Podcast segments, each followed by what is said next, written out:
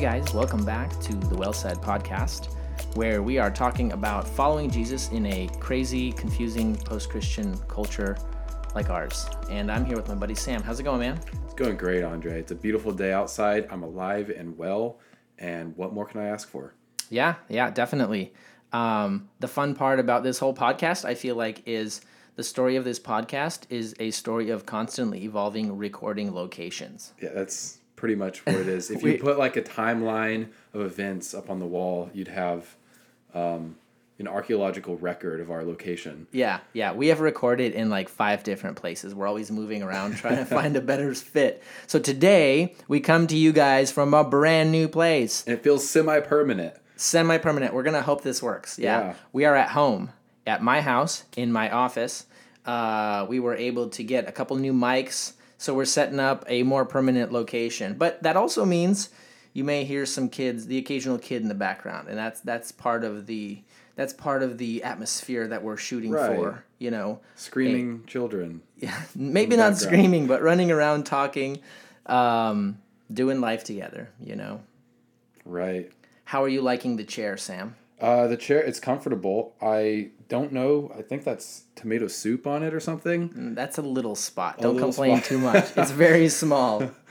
Yeah. So what are we talking about today?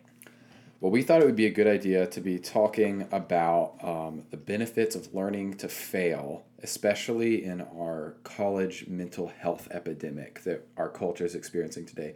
So we read this interesting article. Tell us about that, Andre. Yeah, so it's actually not an article. It was a episode on NPR show called Fresh Air. And this interviewer lady, Terry Gross, she's a pretty famous interviewer. I don't know if any of you listen to Fresh Air. But basically, she had these 2 psychologists on for an interview. And they were talking about how one of them had a son who went to college and who had a major mental health crisis in college, and how she was trying to help him through it. And basically they spent some time also talking about this issue that we have today of like this mental health crisis among young adults, especially. Yeah, like the college anxiety crisis, I think, is maybe a good name for it, but how it's on the rise, and we've seen more and more kids going off to college just experiencing an inability to function due to depression, mental health problems, anxiety. And I mean, what should we be doing about that really is the question. And where is it coming from? It's crazy. Yeah. Like they cited some stunning statistics, one of which is that 25% of all college students entering school are on a prescriptive before they even get to college. Yeah. On prescriptive psychoactive medications. 25%. That's insane. That's a huge percentage of our young generation, not only struggling with anxiety or depression, but on medications for it. So and that I couldn't really find good numbers on how many actually come out of college and are using psychoactive drugs, or how many end up using those drugs while in college. But I'm assuming that if it's 25% going in, it usually only gets worse, and those numbers go up. But regardless of how you look at it, it's becoming a huge issue. And, I mean, why is that happening? That's the question. Yeah. So the answer has layers, and we can kind of tease apart some of the layers. But I think so let's do that. Let's talk about some of the layers, and then what we're going to do is we want to dive into one of the fundamental ones, which is the fact that we are crippled by a fear of failure. But before diving into that, so it's really difficult to overestimate the gravity of this problem. So we need to fully understand the huge problem that we see around us in the culture. Like, this is not a little thing, and you can't overlook this. And it's somewhat unique to our generation. I mean, not that obviously people before didn't struggle with anxiety or depression, but we haven't seen these numbers before. Yeah. And the insane part was that in this interview, these 2 specialists, these 2 psychologists, didn't seem to have much of an explanation for why this is happening. They just have all these techniques for dealing with it. But I was just stunned how quickly they brushed through the question, why is this happening? We live in an evolving culture. And I think Christians we're guilty of oversimplifying it sometimes. We're like, oh, this is because they don't believe in God. Our culture is denying God. So look at this. This is what's happening. But yeah, you were mentioning earlier, a lot of this happens in Christian families that you see. Yeah. You know, I think one aspect of it is technology. Technology and social media is giving us a skewed perspective of what success looks like and what the story of our life is supposed to look like. It's brainwashing you into a different view of life. Yeah, no, that's definitely a part of it. But one of the things I think you have to sort of preface this whole issue with is that the older generation tends to look at the youth of today and just think, well, they're just weak. They just don't know how to deal with this. You know, college was hard in my day too. Yeah. And I mean, I don't think that's really a fair response because we're seeing that this is an issue across cultural lines. You know, it happens in Christian homes. It happens in secular homes. It happens in people of different races, different religions, different socioeconomic backgrounds. This isn't like unique to one social group. Right. So we have to ask ourselves, why are young people as a whole becoming more anxious, more depressed? And yeah, I think it has a lot to do with those social structures that have been set up. They're so different from the ones that our parents had. Right. The internet, constantly being connected, 24/7 news. There's a lot that goes into it. And one of the answers that they had on that interview, they didn't spend a lot of time on it, but kids who grew up, I guess, post 9/11, as they called it, have been exposed to more trauma. Like school shootings, again, that 24/7 news cycle. They just know a lot more about what's going on and live in the fear that might happen. And that's part of like the media constantly hyper-informed world we live in, right? And also blowing things out of proportion. Something happens on that side of the globe and you're seeing the full colors of it on your smartphone. And you don't have that same sense of distance. Everything seems so close. The world seems so small, and all the tragedies seem to be happening in your backyard. Right. And I think that Tim Keller writes in his book Making Sense of God, which is an amazing book, probably one of the best books that help unpack how we can help people in a modern culture understand the rationality, the importance, the fact that believing in God makes sense in today's world. But he says we may be the first generation that actually believes we are worse off than our parents. So this story of, so previously our culture has always been telling this story of like success, like this evolutionary, like we are progressing. History is getting better. We're getting better. We're getting smarter, right? And we're actually the first generation that, and I was testing myself last week, like driving, like, you know, when I look at the news, what do I believe about the future? When I think about my children, and I had to confront my own negativity, and I'm like, man, how can the future be good? Yeah. Like zombie apocalypse TV shows seem to be more realistic to our it's like this whole post-apocalyptic genre of entertainment. This is one reason why it's so popular. This apocalyptic genre is because it taps into how we feel. Yeah, we don't feel like people. Yeah, really, like does. You hear global warming, you hear like diseases, incurable diseases, and like staph infections that vancomycin doesn't kill, and like the world is getting too crowded, and all these like these things that we're constantly hearing on the news, and you have to ask yourself, oh my goodness, how can the world possibly be getting better? Like how can the future possibly be good? Right? As a Christian, I have to confront my bias on that and be like, no, I'm being brainwashed by a culture that has a specific narrative, you know, and I need to look at this from a Christian lens.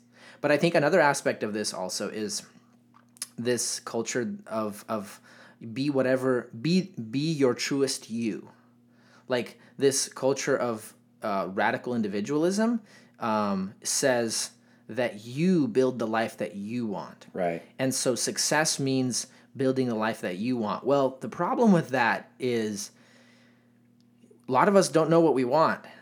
And so this idea of I'm going to be the best me, it's actually, instead of becoming freeing, it's crushing our generation, because our generation is caught up trying to figure out who we are.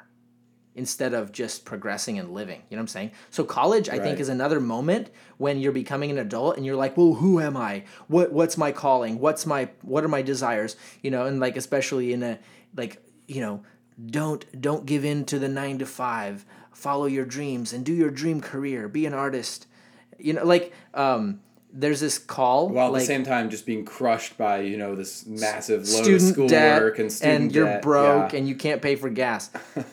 So, like, it's this story that our culture tells, that you need to be the best you that you can be and don't let anybody tell you what that is. It's actually crushing our expectations of, again, coming back to this question of success. So there's a fear of failure and a pressure for success. Yeah. Like, that's pushing down on us today. And I think a lot of that is from our very linear interpretation of what success is, right? And because of that linear interpretation, what I mean by linear interpretation is that we think that our education determines what kind of career you have, and your career determines whether or not you're going to make a lot of money, and then how much money you make determines where you're going to be on the social ladder and whether or not people will love you. Right. And that is a huge motivating force, and it's terrifying because if everything is dependent on that exam score you get, then I can see why you would approach life or college life as if, you know, that's the end of the world. Yeah, yeah. It's kind of like your sense of self-worth is determined by your resume. Yeah. And like, we really feel, I mean, I'm getting to the end of my 20s, and I really feel that pressure lots of times. Like, I look at people that I went to school with, and I'm like, well, how many things have I accomplished compared to them? Right. And like, you have this, like, this legalistic, self-justifying, you know, selfish, like, inclination, like, oh, how many things can I tack on to my resume to feel worthy or something? You know what I'm saying? And what that is we don't teach students to be people anymore. We teach them to be workers. That's what the education system is basically designed to do. And I think that if you're from a healthy household, a healthy background, you will have grown up with parents who've taught you how to be healthy, holistic people and to look at the world through a bigger lens, not just, you know, how can I get an education and produce wealth? Right. There's so much more to it than that. Right, right. Success. And a lot of people just don't grow up in that environment because of broken homes, dysfunction, whatever it may be. Yeah, I was actually going to hit on that right now. I think that's the other piece, though, because when you're thinking about success, I want to be successful. That if I'm successful, I will be satisfied. You're also bouncing off of your fear of failure, which you have perhaps witnessed. So our generation is a generation of broken households. It's like it's like the divorce generation. Again, I'm so thankful to be raised in a strong Christian two-parent household. Like, I'm so thankful for that. But I understand that I'm almost a minority. We're a minority in a culture of the total predominant divorce. But because our generation in many ways has been through the wreckage of that emotional, you know, destruction, there's a fear. Like, I saw what failure looked like in my family, and I don't want to repeat it. So I'm scared of repeating that, right? So the big presupposition here, though, is a very simple human assumption that the good life is accomplished through winning. The good life is accomplished through me winning the challenges that I face, and that I need to be successful, and that I, in my little human brain, see the path of success. Yeah. And the reality is that you're just, you know, you being you and being the best version of you is just paddling out to sea as fast as you possibly can and then finding yourself surrounded by nothingness. Right. And yeah, you're strong, but you're nowhere. Yeah. You're in the middle of nothing without God, without faith, without a family around you, without some way to contextualize success and its meaning. You're just pursuing emptiness. Right. So this is what we forget oftentimes in this struggle. As we're moving into asking the question, how do we look at this as Christians? Here's a question that we forget to ask. Am I sure that I have the correct vision of success? Do you ever question your narrative of success? And most of us don't. What is the good life? What is the good life? Let's pause and ask that question, you know, and learn to ask that question habitually. What is the good life? Wasn't that Plato's question? What is, yeah, perhaps. It's the ancient question, right? We are all that, I mean, this is the drive of the human heart. We are all like James K.A. Smith in a book called You Are What You Love, which is a really good book. You should check it out. He says we're like existential sharks that are always sniffing the scent of the promise of a good life. And like our compass is like oriented toward some story of the good life. And that is where we're going. But lots of times we fail to ask, wait a minute, what is my compass tuned to? What is the good life? What is the picture of the good life that I'm trying to get to, right? Yeah. So when we talk about pursuing the good life and the fear of failure that is crippling our generation, how does the gospel of Jesus Christ transform this struggle? How does it challenge these assumptions? How does it change how we view these questions? Yeah, I think that comes from just recognizing that in our weakness, he's stronger, that we have to fail to be complete, whole human beings and spiritual beings. To understand our place in the world, we have to become weaker. And what do you mean by that? We have to fail to understand our place in the world. What do you mean by that? So people who've never failed or who think they've never failed, first of all, are wrong. But if you've never failed, then you don't have any need for redemption. Right.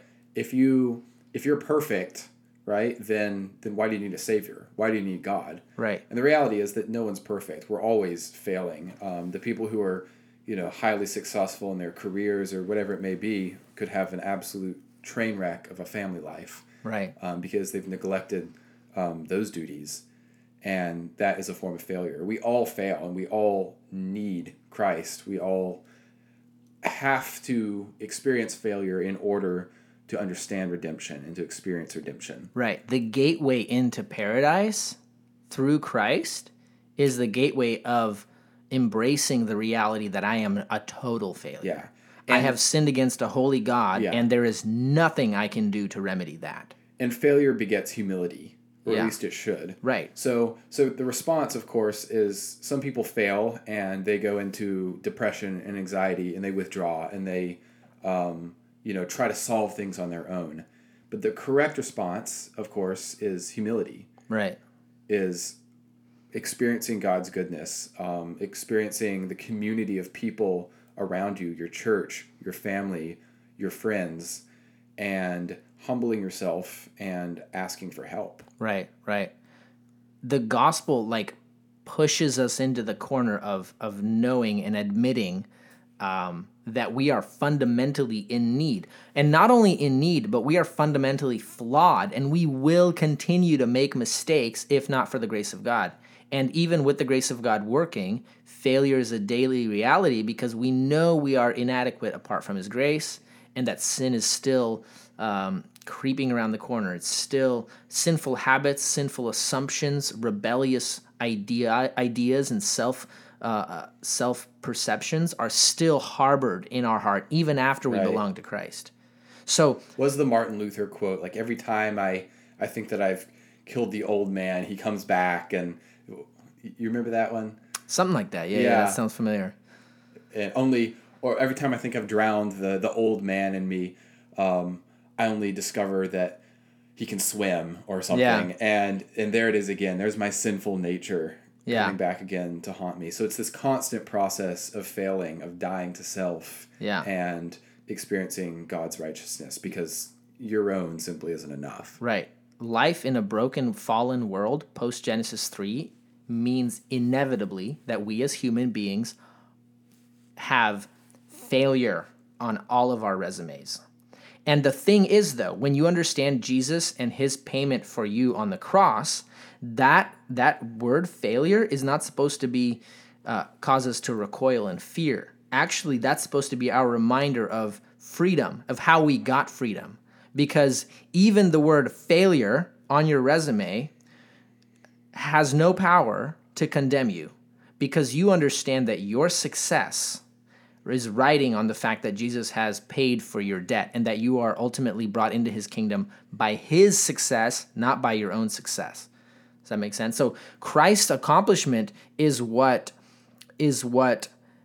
places us onto the train track of the good life. So if it is Jesus who has placed us on the train track of the good life, it is not me who can take me off that train track and my daily accomplishments, my career, my aspirations, my goals, my perfection, my test grades, my marriage status, or professional accomplishments. So how does this change our picture of the good life then? Well, I think it comes from understanding that the good life is not a linear process the way that we've been taught that it is. It's a very roundabout process. Mm-hmm. You know, if you look at your life and you look back, or any of us who have gone through difficulty of, you know, pursuing a career and then going a different way and then weaving around and finding your way into something, that's not a linear process. Yeah. Right? It's not like I went to school, I did this, I got these grades, graduated, did this, and voila, I'm in my career and things are great. That's not most people. Yeah. And it's not the Christian story either. It's what Instagram wants to tell you. Yeah, exactly. It's what, your career counselor or the movies want to tell you is that you can just do it on your own. And that's not how it is. And that's not the gospel message either.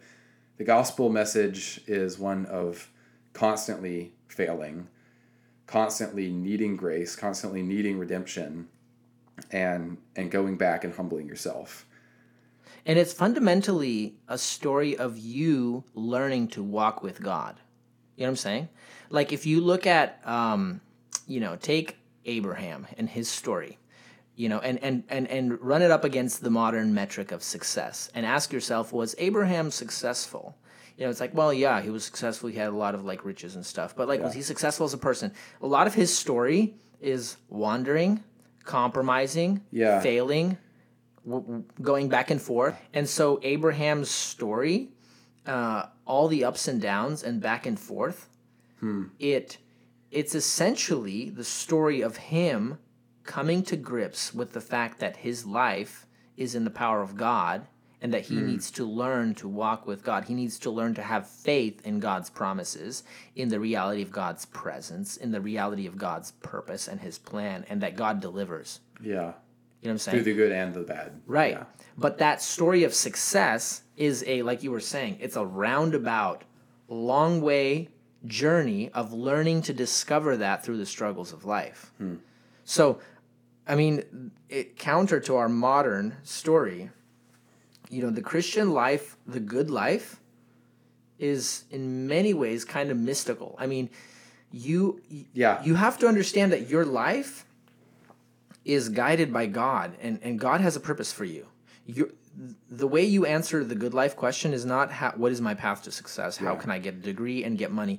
No, the question is, how do I learn to cultivate a communion with God, a daily life of walking with God, such that I know his purposes for me here today, and I'm doing those things.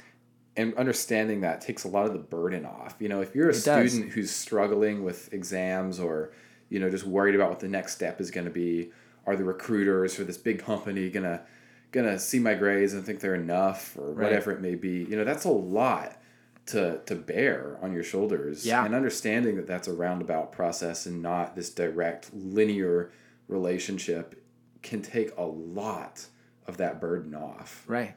Because you understand that, again, your success and your story is riding on the train tracks of God's providential story of redemption in your life.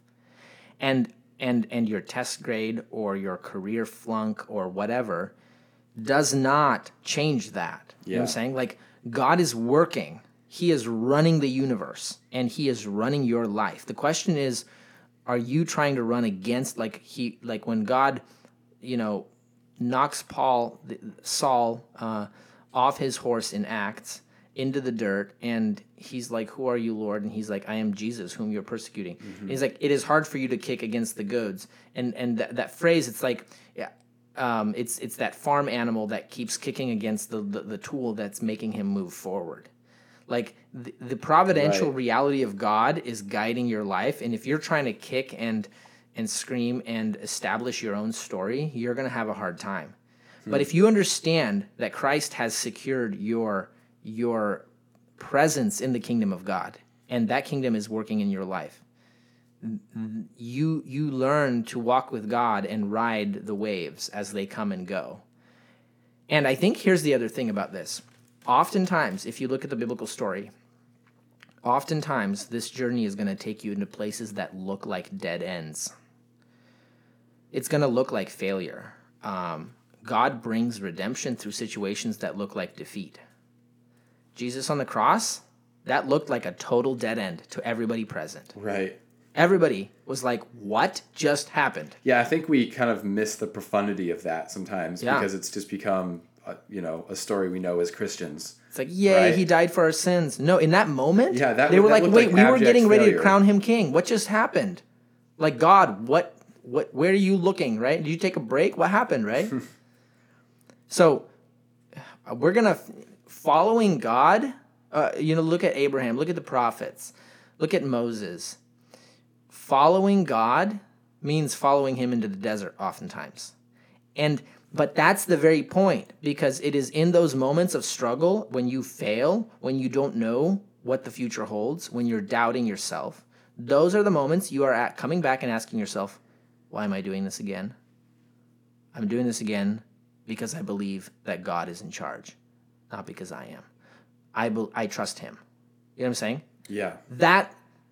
You're never going to reach that point of desperate and total trust unless you come to the end of yourself. And that's going to include failure. It's built into the system. So don't be afraid of it. You know what I'm saying? Yeah.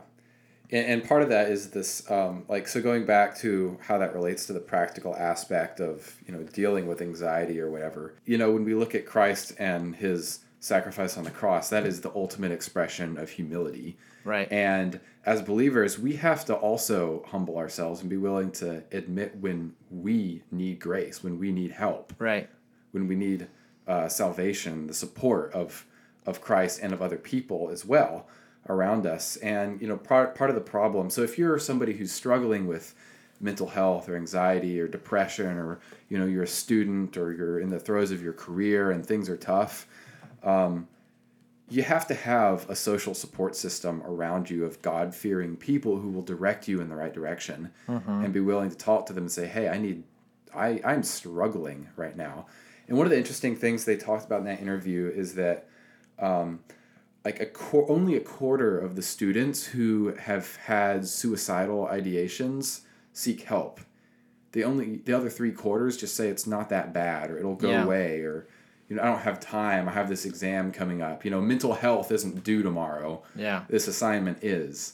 And that's part of the culture of pushing for success. So it's it's all good. I don't need help. But the gospel says, no. You need help always. Yeah. You need God's grace, and you need to use the means of grace that God has surrounded you with in your life. You know what I'm saying? You become a strong person when you are living as a weak person. Mm-hmm. When you are drinking from the fountains of grace that he has surrounded you with.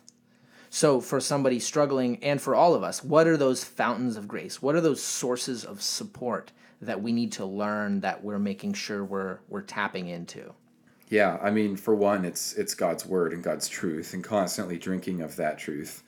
But also it's God has designed, these social constants around us, and one of the biggest ones is having a community to support you, right? A community that's not going to just tell you, you need to work harder, you just need to get over this, you just need to take this Ativan pill and deal with your anxiety and go and take this exam, and then your problems will go away on their own, right? You need people who will counsel you, who will be there for you, who will say, what can I do to help you?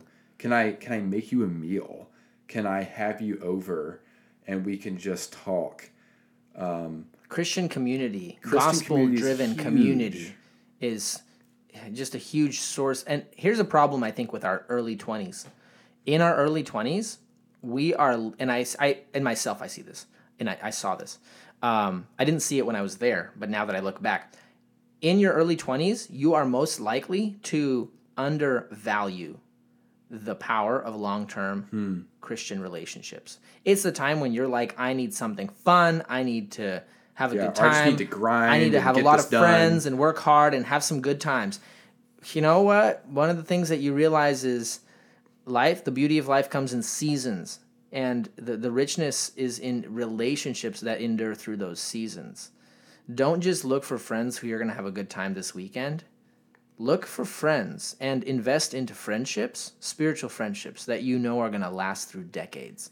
That's where you're going to get your power, right? Where you can grow and share and struggle and pray and learn from people who are a little ahead of you on the journey.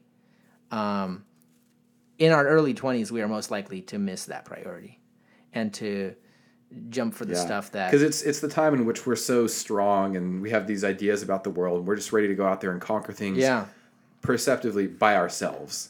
You know, that's what we think. Right. And we don't realize how much we need other people and how much we need community at that point in our lives.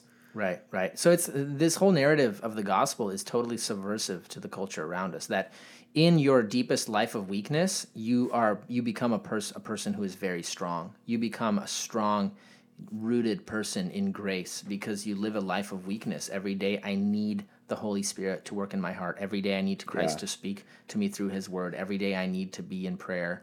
Every day I need prayers and encouragement from other Christians. I need this stuff. I'm not invincible. I'm a sinner. I'm frail. Right. And the lie that culture tells us is that you want to be a strong, independent person. Yeah. That's a lie. You want to be a strong, rooted person, not a strong, independent person. Yeah.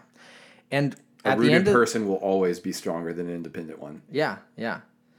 And at the end of the day, this whole, the gospel narrative is what, it gives us hope. Like we said, that God will likely take your life into places that feel like dark forest. You know, read the Psalms. Lord, where are you? You know, like, why have you abandoned me? Come through. Save me, God. So there's a lot of struggle there that you expect that. It's going to be hard. God takes you through places that are going to test your faith. But the story of Jesus and his final victory at the end of all time instills in us a deep sense of hope that pulls us through the tough times. And, depression is rooted in hopelessness.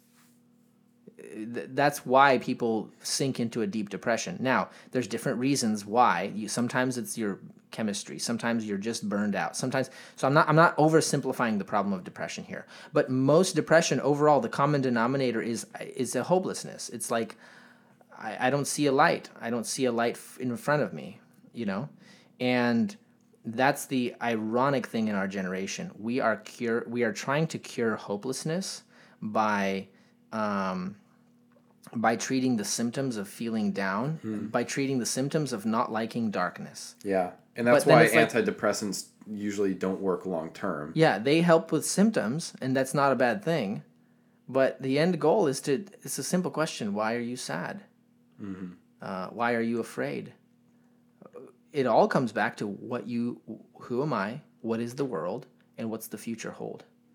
These are very simple questions. Can I make sense of my world with the worldview that I have? Yeah. That's the question. And if the answer is no, you should really explore that, because that right there is the key to everything. Yeah. And when you are in Christ, you are not afraid to fail. You are not afraid of risk. You are not afraid to pray hard and to listen to God and his calling for you and to take risks, because you're confident that this is where he's calling you. Your life, a Christian life, is going to look countercultural. And it's not going to be countercultural in the sense that, we're going to go out there and protest the liberals. No. It's going to look countercultural in the way that we deny the modern narrative of success. It means maybe learning to give away what you have, give away your time, your life for others in a way that doesn't make sense to the world. You know what I'm saying?